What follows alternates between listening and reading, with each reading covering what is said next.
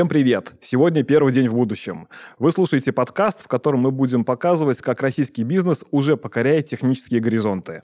С вами в студии Максим Кутузов, коммерческий директор платформы «Сфера», Евгений Калашников, Chief Product Officer DevOps инструментов платформы «Сфера» и наш гость Андрей Бурилов, управляющий директор по IT Московской биржи. Андрей, здравствуйте. Да, привет, коллеги. Добрый день.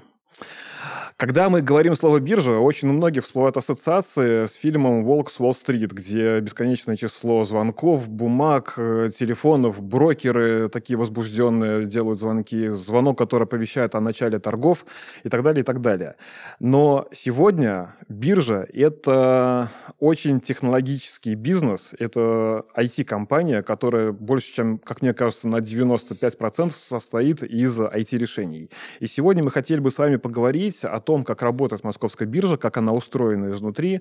Но начнем мы, наверное, с другого вопроса. Андрей, поделитесь инсайтом, во что и куда сейчас стоит инвестировать? О, как неожиданно. Начали с Волка Уолл-стрит. Инвестировать нужно в ценные бумаги, и они вам точно помогут э, реализовать ваши долгосрочные планы. Но если серьезно, то биржа наш представляет разные продукты и разные возможности как брокерам, как, собственно, другим юридическим лицам, так и физическим лицам. В этом отношении отвечать на ваш вопрос – это выбор каждого. А те инструменты, которые предоставляет э, вокруг, их нужно просто правильно использовать. Пользуйтесь услугами школы Московской биржи, она вам поможет и найти свой вариант использования. Ну что, вот мы получили первую рекламную интеграцию с МС-биржей, коллеги. Школа. Школа, да, школа. А интересная тема, кстати. Мне кажется, э, сейчас очень многие крупные компании организовывают свои школы, и это очень правильный шаг э, для московской биржи, в общем-то, начать повышать финансовую грамотность населения. Да, у Тинькова в свое время была очень неплохая вот эта инвест-программа для юных инвесторов. Да, но мы про московскую биржу. Ну, да-да. Но действительно, у нас задача стоит э, повышать финансовую грамотность, потому что действительно доступ к рынку все больше и больше, все брокеры представляют, и банки начали представлять.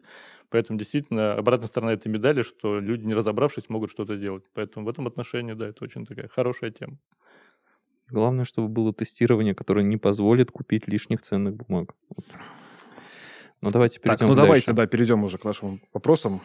Да, ну, значит, московская биржа сегодня это достаточно сложная IT-инфраструктура, ну, вообще в целом решение. А вот с учетом всех событий, которые у нас происходили там в 23 году, в 22 году, ну, текущий, понятно, сохраняется ли вот, э, на ваш взгляд, а, лидирующая позиция, вот финтех, ли, э, сохраняет ли лидирующую позицию финтех вот сейчас, вот в, в условиях нашего рынка? Ну, краткий ответ, конечно же, да. То есть еще до этих событий весь мир, собственно, видел и приветствовал наших айтишников. То есть, на самом деле, российские айтишники, они везде ценятся очень серьезно. У нас очень фундаментальная, хорошая школа. У нас нет того багажа, который тащит все там, ну, банки в западных странах. И э, в этом отношении мы как бы начали в 90-е активную автоматизацию сразу, не имея там вот тех багажей. Поэтому я считаю, что финтех в России по-прежнему очень силен. У нас куча новых направлений, то есть помимо тех же классических развития всяких рынков. У нас вот бурное развитие маркетплейсов, у нас uh-huh. бурное развитие разных способов платежей, и вот сейчас все можно уже QR-кодами все оплачивать. И то есть в этом отношении я считаю, что наша школа, она никуда не делась, более того, активно развивается. Ну, даже если посмотреть, вон там доходы Сбербанка, и он, собственно, куда это все опять направляет. То есть это все именно на то, чтобы создавать новые цифровые продукты, чтобы нам всем жилось лучше, веселее, добрее. Поэтому я считаю, что здесь как раз еще есть много возможностей. Но у нас есть-то хоть еще куда расти, на ваш взгляд, э, вот в плане финтеха, раз уж мы настолько крутые, продвинутые? Да, есть, э, потому что, опять же, мы же проходим тот же самый путь, как проходят все страны, и сначала мы начинаем с того, чтобы автоматизировать очевидные вещи, что нужно там предложить, дать, взять, положить вклад, либо взять кредит, а на самом деле, если посмотреть, то ну, нашим там, жителям нужны другие, то есть их нужно удовлетворить потребность в том, чтобы жить лучше, либо сейчас реализовать какую-то потребность. И вот постепенно переход идет к этим, к упрощению к этих сервисов, что это то, есть то, что база есть, это прекрасно, дальше эта база наполняется. Угу. Вот э, дальше бы очень хотелось разобрать все-таки э, за счет чего вот это вот развитие продолжается. Мы э, в прошлом э, нашем выпуске затронули тему искусственного интеллекта в финтехе. Ну, я думаю, что мы, может быть, сегодня очень-очень коротко про это поговорим, просто ваше мнение узнать, но это уже ближе к концу. А, Максим, у тебя, может, есть какой-то вопрос? Да, я просто вспомнил, пока угу. Андрей об этом сейчас говорил. Я вот сколько там, почти пять лет жил в Америке, причем там в самом сердце, в Силиконовой долине. Я прекрасно помню вот эти банки, там в том числе там крупнейший банк Wells Fargo, где там все приходят спокойно, там чеки там обналичивают и так далее. То есть вот у них такой потребности в цифровизации, как кажется, там особо нет, потому что ну, там есть какой-то элемент такого теплого личного общения, который там они пытаются сохранить. Вот. Но все-таки в нашей стране, мне кажется, что вот без таких э, быстрых, удобных сервисов, ну, мы бы уже и не выжили, да, то есть, не знаю, там, я вот каждый день делаю там много-много транзакций. Ну, ладно. А, Андрей, а ежедневно на московской бирже совершаются миллионы транзакций, э, там, в час, в минуту. И я так полагаю, что э, ваши IT-системы – это одни из самых высоко нагруженных информационных систем в стране, как минимум. Подскажите, пожалуйста, как вы обеспечиваете такую производительность ваших систем, которые работают без сбоев, без э, перерывов? Э, действительно, через нашу систему проходит большой объем информации. У нас там больше 50 тысяч сделок в секунду, и при этом мы входим в топ-5 мировых бирж по скорости. И да, то есть есть такое хорошее сравнение, что в банках очень много транзакций, которые проходят, но это платежи, а когда платишь карточкой, там дождаться 5 или 10 секунд не сильно большая проблема, когда стоишь рядом с эквайрингом терминалом. На бирже это наоборот, все измеряется микросекундами, в некоторых случаях даже наносекундами, которые требуются нашим клиентам, чтобы заключить свои сделки. Ежедневно через нас проходят сделок на больше, чем 4 триллиона рублей, что тоже показывает, что как, собственно, биржа есть, биржа живая, она востребована, что, собственно, прекрасно надежность, она строится на надежной архитектуре, на надежном оборудовании, на надежных людях, которые все это обеспечивают. То есть здесь, к, к сожалению или к счастью, новых каких-то других базовых идей нет. Ну или там, собственно, есть DevOps, который тоже обеспечивает нам хорошие механизмы, потому чтобы изменения, которые мы проводим, не ломали ничего вокруг. Но в целом, да, это заложены правильные принципы, мы имеем достаточный запас оборудования, и вот тех классные профессионалы, которые все это обеспечивают, это есть совокупность тех факторов, которые нам помогают. А вот У меня родилось сразу просто несколько угу. Вопросов, прости. Значит, первое. 4 триллиона рублей в день – это объем торгов. А сколько это примерно процентов от всего рынка? А что такое весь рынок? Биржа, э, всего рынка биржевой торговли, там, условно говоря, не знаю. Ну, если мы говорим про Россию, то да, сейчас это процентов 80. Э, э, просто, опять же, потому что у нас нет доступа к иностранным ценным бумагам, которые раньше давали еще там половину. Вот, вообще, то есть у нас достаточно такой ликвидный рынок, то есть, естественно, своими там допущениями. То есть у нас не сильно много бумаг, которые они оперируются, но при этом они очень-то все высоконадежны. То есть в западном мире все наоборот, очень много бумаг разного уровня, и там те же фильмы, которые воспринимали, да, которые рассказывали, это же как раз секуритизация, это объединение не сильно хорошего качества бумаг, но в более такие Э, в сумме бумаги, которые такие более качественные. Но в итоге это приводит к тому, что приводило в 2008 году. Это вот тоже известный там этот угу. сценарий. А, это, то есть у нас есть э, такая красивая цифра, которую мы каждый раз забываем, сколько же это нулей. И у нас годовой, собственно, оборот на бирже квадриллион уже второй год. Ну, там в этом году будет третий. То есть это... вот это такая красивая цифра, да, которую можно и нужно использовать. Это внушает. Квадриллион в год, 4 триллиона а, рублей в день объем торгов, и это 80% от текущего российского рынка биржевой торговли. Андрей, у меня к вам сейчас вот еще один вопрос. Как вы спите по ночам? Потому что это такая ответственность. Я же так предполагаю, что если что-то идет не так, вы являетесь последней точкой эскалации, что у нас там все сломалось, все упало. Вот и каждую секунду, каждую наносекунду жить с ощущением такой ответственности. Вот в двух словах вот об этом, и мы потом обратно идем к техническим ну деталям. Вот как вы спите по ночам? Сплю я прекрасно, спасибо. Не как младенец, каждые полчаса просыпаюсь и кричу, нет? Да, здесь же вопрос, что какие отстроены процессы, как работает все, вся система. То есть, ну, и тут она либо работает, либо не работает. И все, что обеспечивается, все проверки качества, все подходы к тому, чтобы обеспечить надежность, позволяет спать хорошо. Спасибо. Ну, хорошо. Ну, а, вот у меня вопрос такой. Вы же не сразу разработали вот такую вот систему, которая настолько отлажена и качественно работает, как часы, что позволяет вам очень крепко спать. А вы к этому приходили как-то постепенно. И, э, скорее всего, в своей работе вы успели там пройти такой вот очень большой эволюционный путь от э, той биржи, которая была вот когда вот пришли, до той биржи, которая есть сейчас. Вот что это был за путь, чтобы вот поподробнее наши э, слушатели, наши зрители могли узнать, а, и что позволило стать вот э, московской бирже такой вот крупной IT-компанией, я не побоюсь этого слова, не только финансовой, но и IT-компанией, которая позволяет держать настолько высокие нагрузки с таким высоким качеством вот, отказоустойчивости. Ну, первое, все-таки я лично я на бирже не сильно долго по меркам биржи, потому что биржа отметила свое 30-летие, я на бирже 3 года, ну, поэтому это, да, вопросы. То есть я расскажу именно историю, как биржа сама по себе по-хорошему развивалась. Но здесь э, э, путь успеха, он достаточно стандартный. Э, биржа началась сразу как технологическая история, то что российская биржа это сразу был цифровой продукт. То есть это мэчинг сделок, это валидация сделок и дальше обеспечение всех этих сделок. А, дальше были разные подходы, то есть на самом деле в 2011-2012 году э, сливались две биржи ММВБ РТС. Собственно, у нас юридически название до сих пор там ММВБ РТС, э, если смотреть а, где используются два разных подхода и две разных архитектуры. Это как раз хорошо, то есть оно позволяет друг друга усиливать и использовать те приемы, которые нашли одни коллеги, помочь другим коллегам. То есть в этом отношении мы тоже использовали разные подходы, для того, чтобы поддержать эту всю надежность. Э, это тоже был такой период интересный, когда коллеги искали решение. Решение было найдено с точки зрения того, чтобы навести порядок в том, как это все разрабатывается, подойти к процессу производства уже более ответственно. И второе, искали решение, это найти, может быть, систему не то, что была сама, самописка условно, а то, что взять что-то с рынка.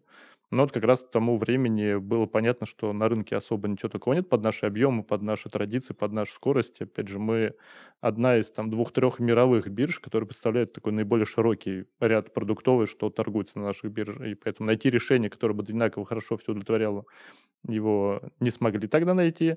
Но сейчас это мне как раз активно помогает, потому что в программе импортозамещения, когда ты меняешь core-систему, это не то же самое, что ты меняешь систему там, трекинговую, например. То есть в этом отношении это хорошо.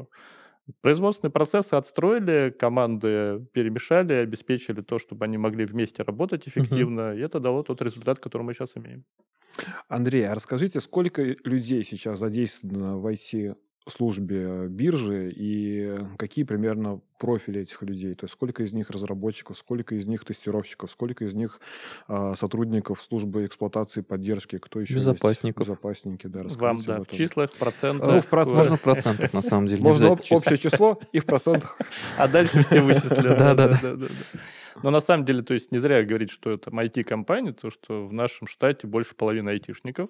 То есть это как раз и показывает то, что, собственно, мы делаем, это в основном IT-продукты.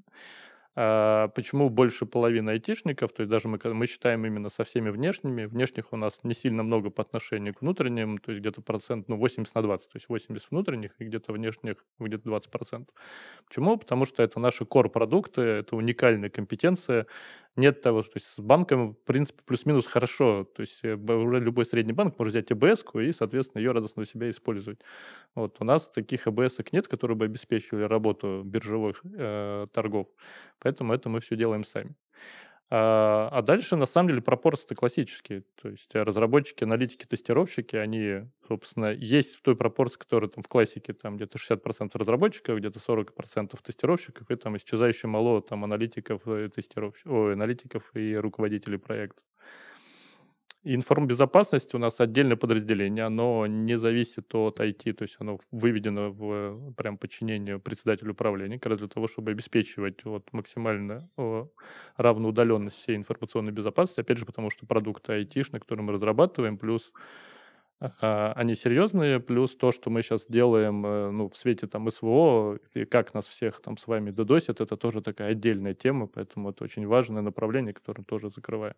Мгм. А вот такой вот вопрос. Как а, вся вот эта вот большая а, группа людей, по каким процессам она работает? То есть у вас какие-то гибкие методологии вы применяете, либо это waterfall, может быть, что-то вообще свое, изобретенное? Но тут надо м, смотреть, так как биржа э, делает автоматизацию абсолютно разных вещей, начиная от того, что вот именно классические торги и заканчивая нашими новыми направлениями, которые больше, чем биржа, когда мы делаем выход э, уже к, розничному инвестору, либо делаем ЦФА. То есть тут э, разные подходы используются. Почему я рассказываю об этом? Потому что ну, на бирже мы же представляем B2B бизнес, то есть мы делаем э, доступ к нашим продуктам не напрямую любому клиенту, а Мгм. только брокерам или институциональным таким клиентам. И получается интересная вещь. То есть мы начинаем быть в когорте других бирж, потому что в основном там ну, брокеры, которые особенно представляют доступ к глобальным рынкам, они представляют доступ, э, они должны зарабатывать тоже свои системы в том числе. И в итоге, в конце концов, мы договорились о том, что наши релизы выходят раз в квартал. Это там не хорошо, не плохо. Для примера, то есть, понятное дело, любые стартапы говорят, как так, мы делаем это раз в день или раз в неделю. А другие биржи удивляются, говорят, вы зачем так часто делаете? Мы раз в год это делаем, потому что это серьезные изменения, и все структуры брокера должны быть к этому хорошо, тщательно подготовлены. Вот поэтому у нас некий баланс, что мы вот в России бежим быстро вперед, нам нужно делать много изменений, но вот поэтому это такая договоренность именно вот с рынком, с российским, что мы делаем это раз в квартал. А дальше это накладывает уже там свои вещи. То есть я не считаю, что мы там работаем по waterfall, у нас все-таки больше итеративный подход. Но чистый agile тоже к нам во многих местах не применим. То есть нет того, что проверить гипотезу, если что, откатим. То есть все-таки это вопрос э, там, о доверии и ответственности, которую мы несем для своих клиентов. Но мы понимаем и знаем, что такое agile, и, собственно, наши, когда мы делаем наши продукты стартапа, вот, собственно, ЦФА и там продукт финуслуги, доступ к нашим э, розничных клиентов, то там мы в полный рост работаем в agile методологии, как раз объединенные команды э, заказчиков и айтишников, где мы там их не разделяем. Это мы, так как у нас, э, мы сначала думали, что мы применяем принцип э, двухскоростного IT, но на самом деле нет, просто потому что мы делаем абсолютно разные продукты, которые каждый обогащает друг друга своим каким-то опытом и наполнением. То есть вот то, что очень надежно, как выстроить эту надежность. Это набор абсолютно разных тестов, которые мы используем. Мгм. А стартапы направления наполняют э, коллег и ребят, что как можно не бояться экспериментировать, потому что есть понятие физической ошибки и логической ошибки. Вот задача не допускать физических ошибок, ну, чтобы не падала система. Но если какая-то фича не заработала, не страшно, то есть ее можно отключить, включить, и она там либо приносит денег, либо не приносит, либо дает сервис, либо не дает сервис. А Вот э, в рамках работы со стартапами у нас дальше будут вопросы. Очень интересно. Мне хотелось бы будет подробнее узнать, как у- строится продуктовая разработка именно, а, как проверяется, может, расскажете, и совсем коротко про а, работу с гипотезами. Вот. А сейчас все-таки вернусь э, к эволюции вашей IT-системы и надежности. И у меня вот такой вот вопрос. А, Когда у нас в 2022 году все произошло, насколько я помню, эм, Мосбиржа в какой-то момент, ну, прилегла от, от нагрузки. Вот э, в тот период э, были сделаны, какие были сделаны, если, конечно, это не секрет, э, какие были сделаны доработки, вот, чтобы э, подобного в будущем избежать, чтобы мы, м, чтобы вы держали большую нагрузку еще. Вот было ли что-то такое предпринято экстраординарное или что-то новое, чего раньше не было? Ну, то есть это хорошо, что вы это сказали. После СВО мы ни разу не прилегали. То есть у нас, вот как я сказал, есть физические, есть логические истории. Мгм. То есть на самом деле нам регулятор просто остановил торги, и мы не торговали. Но это не то же самое, что мы там не выдержали. Мгм. И на самом деле вот даже в самые жаркие времена мы смотрели по своей статистике, э, мы не дошли до двухкратного, собственно, ну, то есть не пробили 50% нашей мощности, до, до- которую мы обеспечиваем. То есть в этом отношении с точки зрения производительности у нас все хорошо. А, Мы раз в год проводим тесты с э, участниками рынка, плюс мы регулярно проводим свои нагрузочные стресс-тесты и прям ищем все слабые места, которые у нас могут быть. Поэтому мы продолжаем активно выполнять тот свой регулярный план, то есть это бизнес as usual, что Мгм. мы регулярно проверяем свои системы на производительность. Мы смотрим, что еще можно докручивать, и смотрим эту планку. Наша задача как раз иметь все время двукратный запас прочности, несмотря на то, ну, несмотря на любые объемы. То есть вот мы сейчас получили новый опыт, новый объем. Окей, давайте, собственно, от него отталкиваться и иметь его как двукратный запас. Понял, спасибо большое. Так, Netflix, значит, они, когда строили свою сеть по всему миру, у них там была отдельная команда, задачей которой было положить эту сеть. То есть они придумывали самые разнообразные атаки под самыми разными и неожиданными векторами. И никто там изнутри Netflix не знал, где, в каком месте сработает вот этот червь. И, соответственно, там у другой команды Netflix у них была задача от этого защищаться. И таким образом, за череду вот таких внутренних нападений на самих себя, они выстроили такую сеть, которую, в принципе, там положить, ну, это как бы next to impossible. А, вот вы какие-то такие похожие практики у себя проповедуете? Там есть ли у вас там, не знаю, какая-нибудь команда, которой вы даете задачу попробовать там самим в- проникнуть внутрь, взломать там что-нибудь? Нагрузить ис- как-нибудь так, чтобы да. да, это все легло.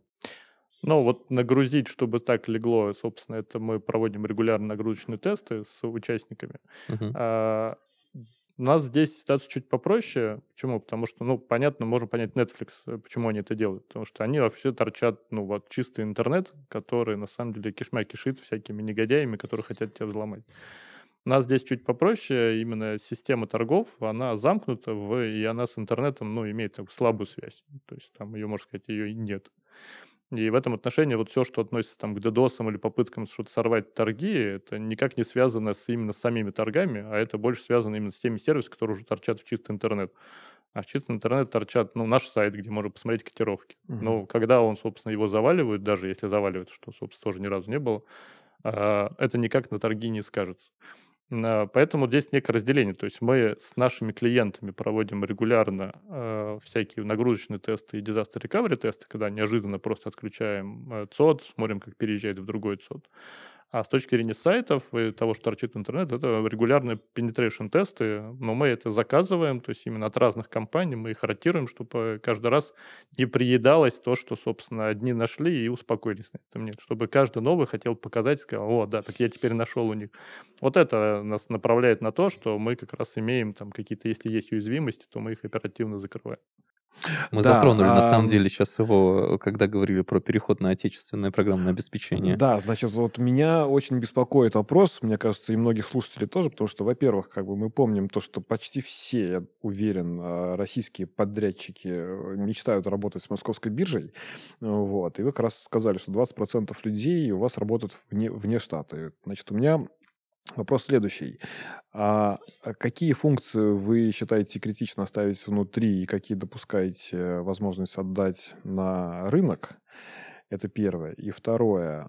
а, С учетом новых реалий, а, какие, как у вас изменились требования к внешним подрядчикам и в особенности к продуктам, которые эти подрядчики вам поставляют?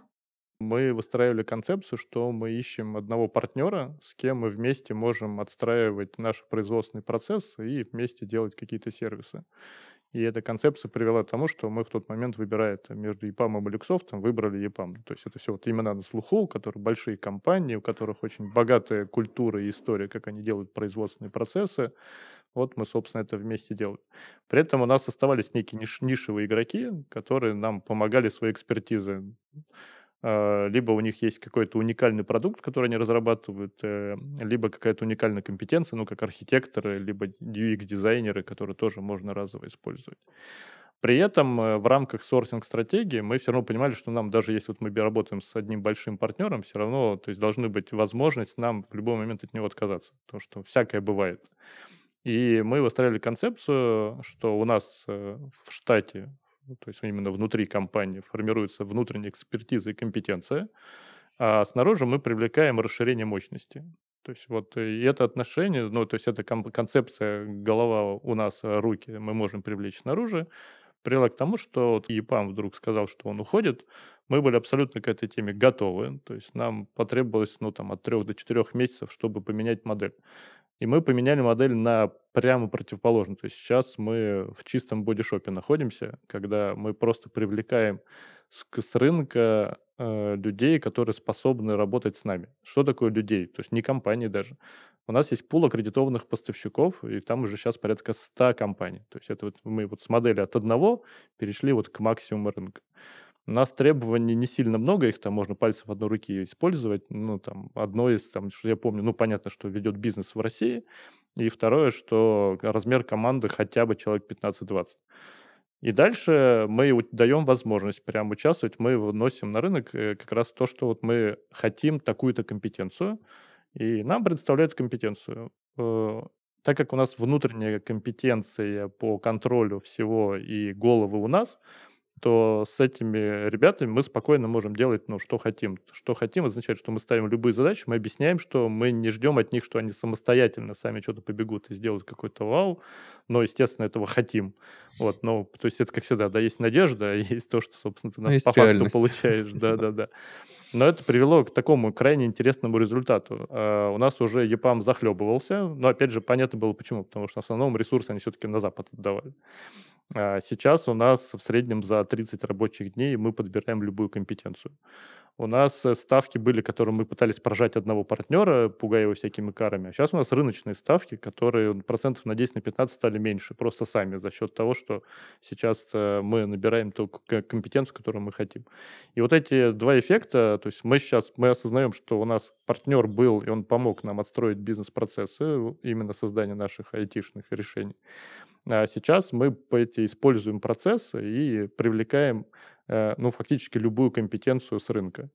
Э, ПАП слово прижилось, то есть пул аккредитованных поставщиков, э, позволяет ну, фактически любой компании зайти в наш пул, а, ко мне приходят ребята, которые большими, там, громкими именами говорят, что ж мы вас мало выигрываем, но вопрос как простой. Вы аппетиты свои уменьшите, и будет вам счастье.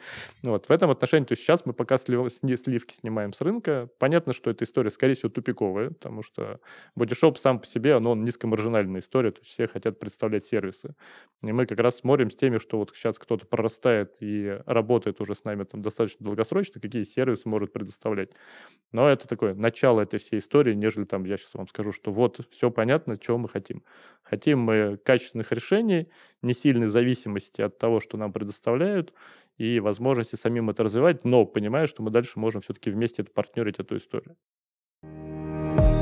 IT-конвейер от экспертов платформы «Сфера» снизит зависимость от западных проприетарных решений, поможет отслеживать эффективность портфеля проектов по цифровой трансформации, повысит производительность и скорость разработки, повысит безопасность разрабатываемых решений, предоставит инструменты для удобной работы команд разработчиков. Управление разработкой программного обеспечения. Инструменты помогают эффективно выстраивать работу в командах любого размера. Сфера — инженерные инструменты. Набор инструментов для автоматизации процессов разработки, доставки и управления жизненным циклом приложений, а также быстрого и автоматизированного процесса тестирования. Сфера — система мониторинга. Комплекс решений для автоматизации процессов сопровождения информационных систем. Полная прозрачность процессов, систем и сервисов.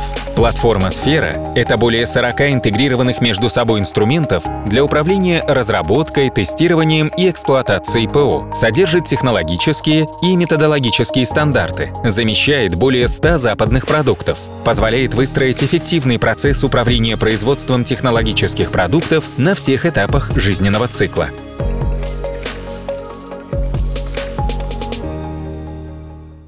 Меня такой вопрос, а, связанный с а, наймом специалистов. Вот вы сказали то, что вот ваша вот эта стратегия а, подключения сторонних компаний к разработке, она дала возможность, то, что вы там за 30 дней нанимаете любого специалиста, который вам нужен в штат.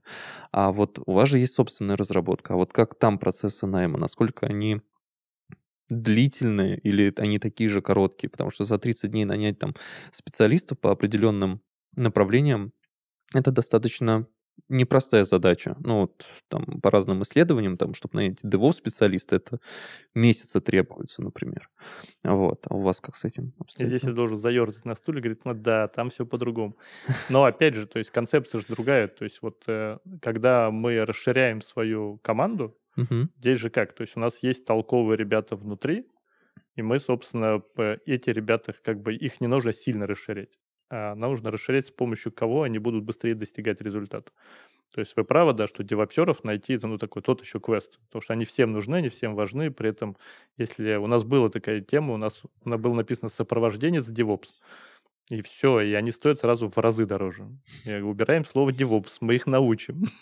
Будем просто сопровождение. И пришли нормальные толковые ребята, да, которых можно этому учить, и они становятся сопровожденцем DevOps. И, и Поэтому так, это... это разная боль. Тут и она решается по-разному, и абсолютно нормально, что внутри скорости другие, просто что там мы ищем уже людей, с одной стороны, в чем, в чем хорошо здесь, то есть мы ищем то есть, компетенцию, где можно поковыряться, а второе, что имея пул поставщиков, мы точно так же можем говорить, что, слушайте, с нами человек проработал больше года, он вырос настолько толковый, давайте мы будем забирать его к себе. Мгм.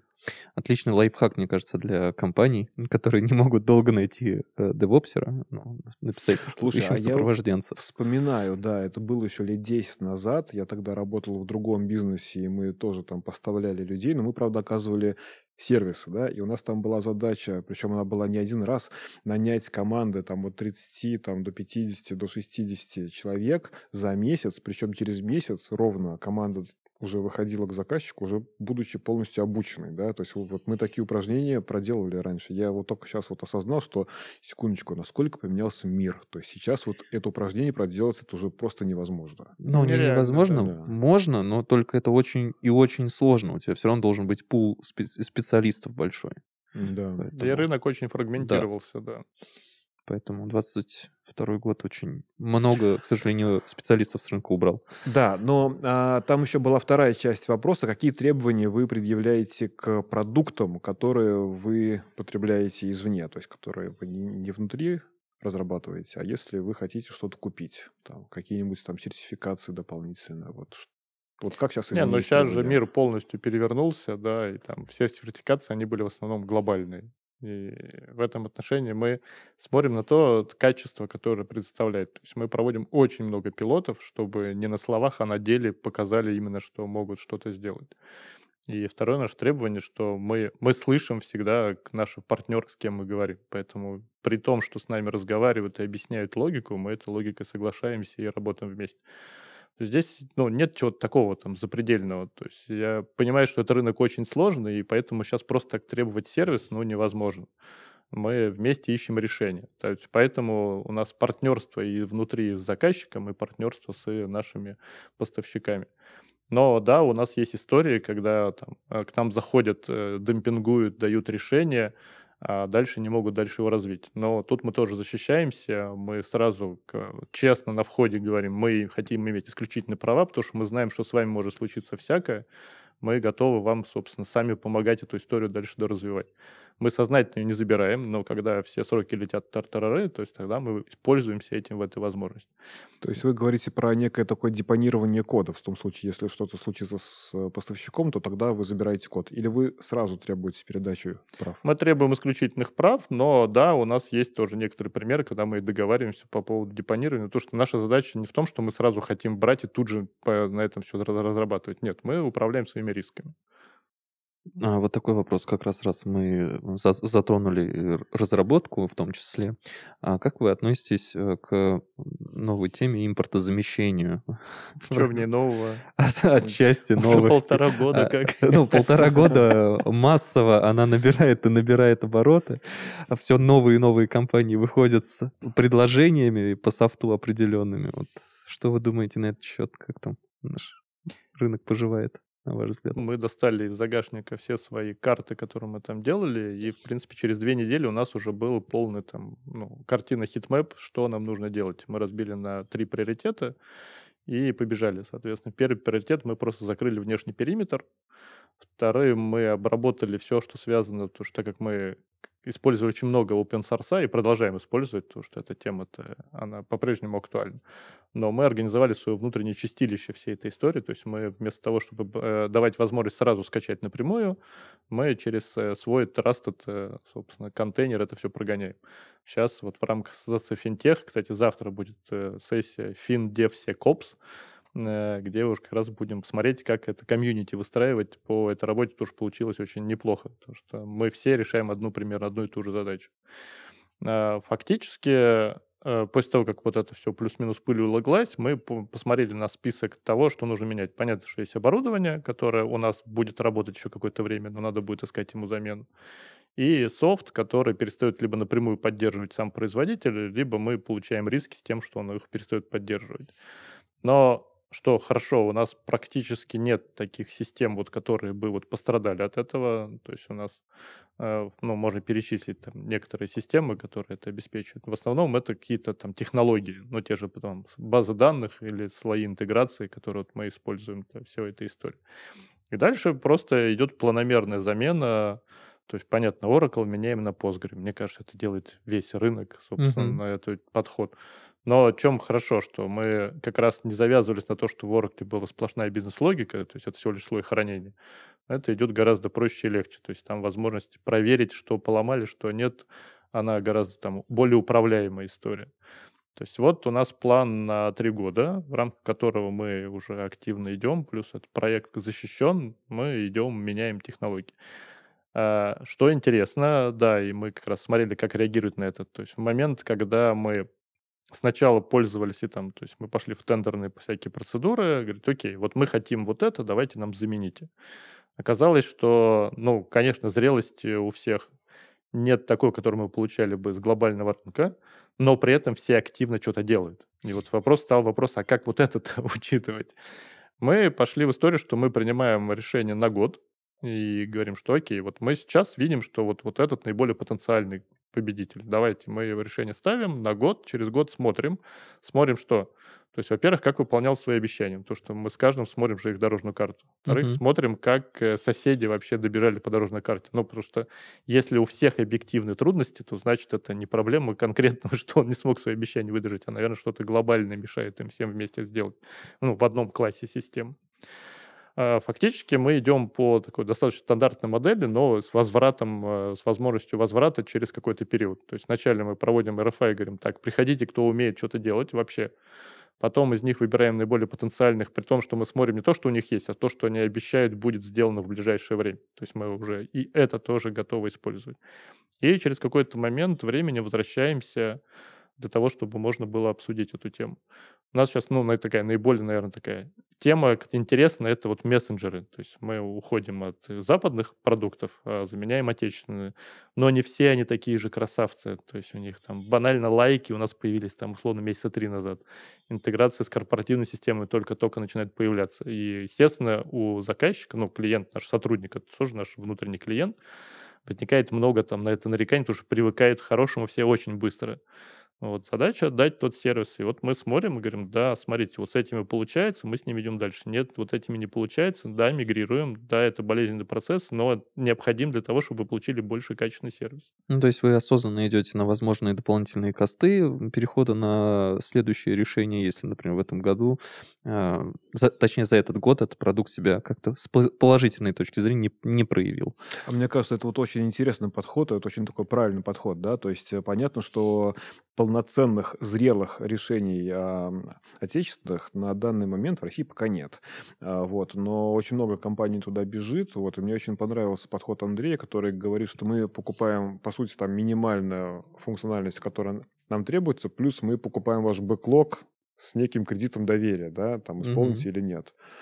Вот хотелось бы, чтобы больше крупных enterprise компаний в России следовало. Но это нужно понимать то, что это действительно особо э, особое отношение к рискам, потому что все-таки нужно, нужно не забывать то, что ты тратишь деньги, и не только там один раз ты поставил, да, это же еще усилия команды, это все внедрить, с, с этим совсем интегрироваться. Да, это, это достаточно дорого. К рискам у московской биржи, на секундочку, да? Ну, вообще биржа, это, знаешь, очень связано с, с как бы с рисками, да. и здесь Но люди очень виду, их оценивают. биржа позволяет себе такие риски, и, ну, мне кажется, это просто очень такой правильный, здравый, зрелый, адекватный подход. Да. Андрей, Сколько денег вы тратите на IT в год? Половину. IT-бюджет, он очень большой, и он бьется нам на три составляющих. Ну, как у любой компании. Это поддержка непрерывности бизнеса, то есть это, что мы максимально комплайент, мы вообще публичная компания, торгуем мы на бирже, вот поэтому у нас мы должны быть максимально комплайент. Второе, у нас есть такая отдельная статья расходов, достаточно серьезная, это техническая политика. Вот когда вы спрашивали вопросы, а как мы добиваемся того, что у нас все время все надежно, а мы принудительно меняем, собственно, оборудование в момент достижения его, когда гарантия заканчивается или там поддержка цикла заканчивается. Как раз для того, чтобы не дожидаться того, что железка сыпаться начинает, и мы не знаем, что с этим делать. Это отдельная статья которая очень серьезная. И третье – это активные инвестиции в наше будущее, в развитие, это в создание новых ценностей, приобретение чего-то другого, чего-то нового, интересного, где-то, где-то может быть проще не пилить, а купить. Вот это, собственно, тоже все айтишный бюджет. Вот. И в связи с этим у меня вопрос. У меня с самого начала встречи не дает покоя квадриллион рублей оборотов в год. Забудь о них, они все равно... Я сейчас сначала пытался... Это же не твои. Слушай, я сейчас пытался посчитать количество нулей и понял, что я приду домой, погуглю, там, сколько там нулей, да?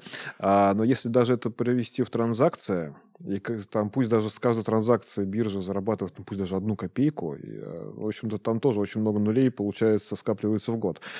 Андрей, а в связи с этим хотелось бы поинтересоваться, есть ли какие-нибудь программы M&A, скупки других бизнесов, инвестируете ли вы в стартапы, занимаетесь ли вы вот такой инвестиционной работой в рамках биржи? Да, у нас вот в рамках концепции «Больше, чем биржа» мы как раз смотрим э, те истории, которые, может быть, были комплементарны к развитию наших бизнесов, наших направлений.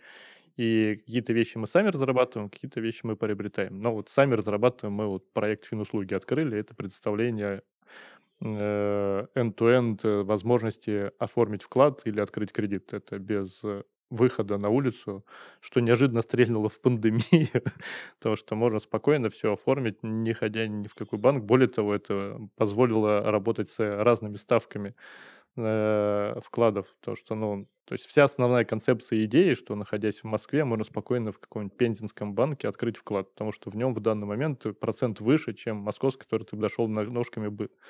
А здесь ты оформляешь, что никогда не был в этом отделении и, наверное, никогда и не будешь. То есть это реализуется концепция, что банки становятся просто бэк-офисом, а мы вот, собственно, развиваем новое направление в рамках э, равноудаленной биржи, потому что мы равноудалены от всех банков и можем этот сервис отстраивать э, позволяет нам работать с нашими клиентами с абсолютно разными, с разных категорий. А какие есть критерии при выборе вот этих вот э, стартапов, которые вы там рассматриваете к приобретению либо к финансированию этих стартапов? Да, то есть мы смотрим на абсолютно разные направления. Вот у нас одно из последних приобретений, мы смотрим вообще на комплайн-сервисы. Uh, у нас очень много сейчас интересных направлений работы с данными. Мы в свое время, когда вот развивали этот стартап Финуслуг по вкладам, мы поняли, что нужно дополнить его э, страховками но при этом не стали их разрабатывать, а приобрели стартап, который как раз уже несколько лет разрабатывал это на этом рынке. То есть в этом отношении мы смотрим, чтобы он давал комплементарную ценность. Э, мы не смотрим во все направления абсолютно, но это именно комплементарную ценность, чтобы мы выстраивали финсервисы, ну, финансовые сервисы, угу. и позволяли нам повышать нашу синергию э, того, что мы делаем. То есть это ответ вроде как простой и очевидный, но про него забывают, все начинают все подряд делать. Ну, то есть э, э, прийти продать стартап, э, сделанный в PowerPoint в виде презентации, не получится. Ну, вопрос, как вы пич-сессию построите, насколько ваш потенциал. Окей. А вопрос такой, а внутри а, самой Мосбиржи есть какие-то подобные, я не знаю, а, стартапы, которые сами сотрудники растят внутри, либо вы как-то их там помогаете им растить? Программа, может быть, есть специальная по развитию внутренних стартапов? Такой хороший, правильный вопрос. Я апологет этой темы, чтобы оно было. Угу. И там, три года назад как раз в рамках IT-стратегии эту тему прям нарисовали, защитили, что эта тема нужно правильно заниматься. Тема inner source, тема возможности включения внутренних ну, сотрудников в что-то новое. Она позволяет работать и с мотивацией внутренних людей. Люди на местах лучше знают, что где как болит, и могут это поделать. Э, мы даже организовали лабораторию инноваций, которая вот призвана была сделать вот как раз вот этот вот шаг, важный перейти угу. от слов к делу. Но тут и случилось как? СВО, и мы всю лабораторию инноваций отправили на поиск трай-технологии, а что же вообще у нас есть такого, что мы можем себе использовать. И вот фактически только сейчас возвращаемся к теме, что вообще это мотивация, что мы должны помогать внутренним стартапам и обеспечить это некую реализацию. Поэтому в стратегии есть, с экзекьюшеном у нас проблемы, будем ими заниматься, но, по, опять же, проблемы по объективным причинам. Эх, не удалось мне спросить, а сколько же стартапов все-таки работу. запустили? Вот ты DevOps. Э, А что, что д- DevOps? У DevOps все понятно, про все проблемы. Про DevOps он все хорошо знает. Да. Хотелось бы смежные направления. Да, тут хотелось бы, знаешь, за рамки как-то DevOps все-таки поговорить про рыночек, э, да, про клиентов B2C. Да, сейчас. А Андрей очень интересует, есть ли место искусственному интеллекту в московской бирже? Конечно, есть, как и Расскажите. у любой компании. Но мы видим несколько направлений, которые можно развивать. То есть, во-первых, это э, упрощение или там улучшение внутренних процессов. Это, думаю, любая компания пытается его применить. То есть уже юристам помогает составить какие-то там документы, плюс мы там отвечаем на какие-то запросы, тоже это может помогать. А второе, м- московская биржа еще, то есть есть рядом такой, ну, бизнес не бизнес, но направление, это формирование э, корпоративных действий. И сейчас каждая компания по-своему формирует, что у них произошло, а мы должны эту информацию, собственно, опубликовывать и точно так же у себя использовать. Тоже применяем искусственный интеллект здесь, чтобы вытащить вот ту информацию, которая нам здесь может быть. Ну и играемся с LLM-моделями, то, что вот GPT всякие пошли разные, э, э, чтобы, опять же, облегчить взаимодействие, в том числе и с нами, то есть некие диалоговые истории. Это тоже такая интересная тема. Но пока это все, естественно, пробы пера. Ну, я помню, когда вот эта тема с GPT только выстрелила, очень много было запросов всевозможных. Что же купить, чтобы он спрогнозировал, будет ли расти Сбер или что-нибудь такое. Ну, То есть у вас пока такого сервиса не предвидится, да, к сожалению, предск- предсказывающего немножко будущее. Но вся экономика построена же на том, что полностью предсказуемо прошлое и абсолютно непредсказуемо будущее. А так хотелось Но мы работаем стать, над этим. да. стать миллионером сразу так вот. Закинул вопрос, он тебе говорит, что ты ку- купишь, и через 10 лет разбогатеешь. Все, купил акции. Кого? Ты до сих пор жалеешь, что ты не купил в 2010 году биткоин, да? Э, Ну, Акции принципе, биржи не купил. Да, да, да. Ну, и- или когда вот произошло падение, когда все, все как бы вниз полетело на бирже. Тоже. Так вот, про биткоины, а точнее про блокчейны, а точнее про цифровой И рубль. крипту. Да. Какое ваше отношение к цифровому рублю? А, Какое будущее вы предвидите или не предвидите для цифрового рубля у нас в стране? Можете поделиться? Но тут как-то несколько разных вопросов, но почему-то они все под одним соусом. То есть слово цифра окей, блокчейн, ну, наверное, это некое другое направление, то есть с цифровым рублем не имеющее никакого Крипта это вообще отношения. другое. Да, да, да. А сейчас есть э, вот такой отличный тренд э, именно применимости блокчейна, ну, то есть распределенный реестр для распределенного хранения информации, э, цифровые финансовые активы. Соответственно, мы сейчас в этой теме тоже активно участвуем. А, То, что мы как биржа должны тоже помочь обеспечить. То есть туда уже, если будет что-то номинировано распределенно и хранится распределенно, все равно захотят обмениваться этим всем. А тут мы как биржа и приходим, мы говорим, мы обеспечим сервис, чтобы все было надежно и от одного передалось другому. Э, Кто, второй, кто-то должен оперировать этими распределенными системами. Поэтому тоже мы здесь, так как мы имеем опыт, как это делать надежно, то, что в рамках э, группы компании Московская биржа есть еще и национальный расчетный депозитарий, который вот умеет все это хорошо, качественно хранить. То есть в этом отношении мы в теме, то есть мы знаем, что такое блокчейн, мы даже в капитале, собственно, компании MasterChain, которая делает российский блокчейн, мы развиваем свои цифровые финансовые активы, как мы их поддерживаем, как площадка, как платформа, и мы получили лицензию номер один. Цифровой рубль — это, ну, там, история немножечко сбоку, она, как мы смотрим, как с помощью этой темы иметь расчеты, чтобы обеспечивать ликвидность, в том числе и обеспечение для наших клиентов, но мы ее активно поддерживаем именно как клиент. А вот такой момент. Ну, недавние новости. Binance ушел с России. Как, как всегда, все нас бросают. А есть ли какие-то перспективы все-таки начать торговать криптой? Хотя я понимаю, что там есть оп- определенные законодательные ограничения у нас. Но мало ли, может быть, Мосбиржа смотрит в ту сторону или нет. Ну, мы в части там каких-то исследований мы смотрим, как это можно организовать, но тот же вопрос как-то, что в России эта тема сейчас никак не разрешена. Ну, Давайте да, вот так как раз ограничений. Мягко скажем, да. Вот, поэтому здесь э, как-то что-то запускать и говорить, что вот оно у нас есть, нет. Это Ну, У нас есть некоторые исследования, как мы эту штуку там понимать, чтобы можно было понимать, что когда, если возникнет такая потребность, чтобы у нас была внутренняя компетенция. Ну, на соседних Но рынках, например, что-то подобное запустить там, где э, относятся к этому иначе. Не, не так строго, как у нас. Следите за новостями. Э, Очень интересно было бы, правда.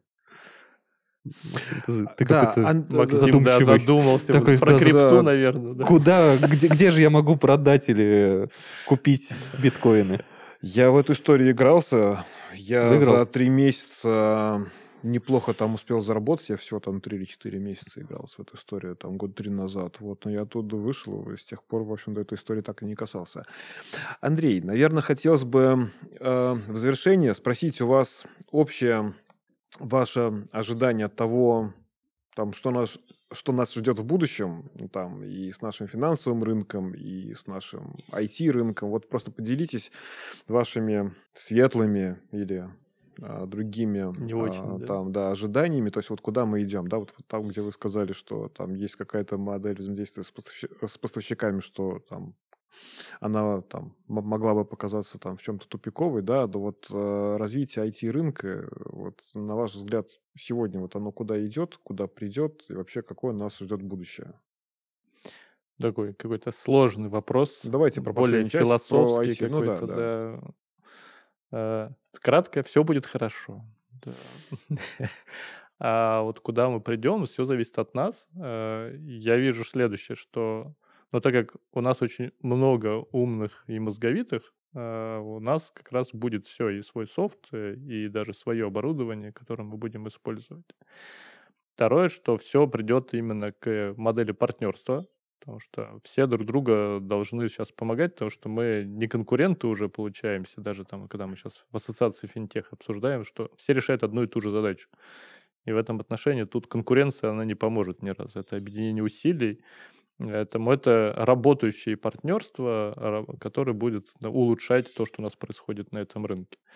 А цифровой сервис, цифровой опыт — это вот то, что мы исторически любим и строим, и эта штука все равно по-прежнему будет активно продолжаться. То есть все сервисы будут улучшаться, мы будем получать более качественный продукт, и это дальше то, что развитие происходит, это как вот большое телевидение будет. То есть я вот как айтишник верю в то, что вот цифра, она вот поможет жить все лучше и лучше. Поэтому здесь это будет все то же самое, несмотря на санкции, несмотря на СВО. Спасибо, Андрей. Друзья, это подкаст «Первый день в будущем». С нами был Андрей Бурилов, управляющий директор по IT Московской биржи. Подписывайтесь на нас на всех каналах. Всего хорошего. thank you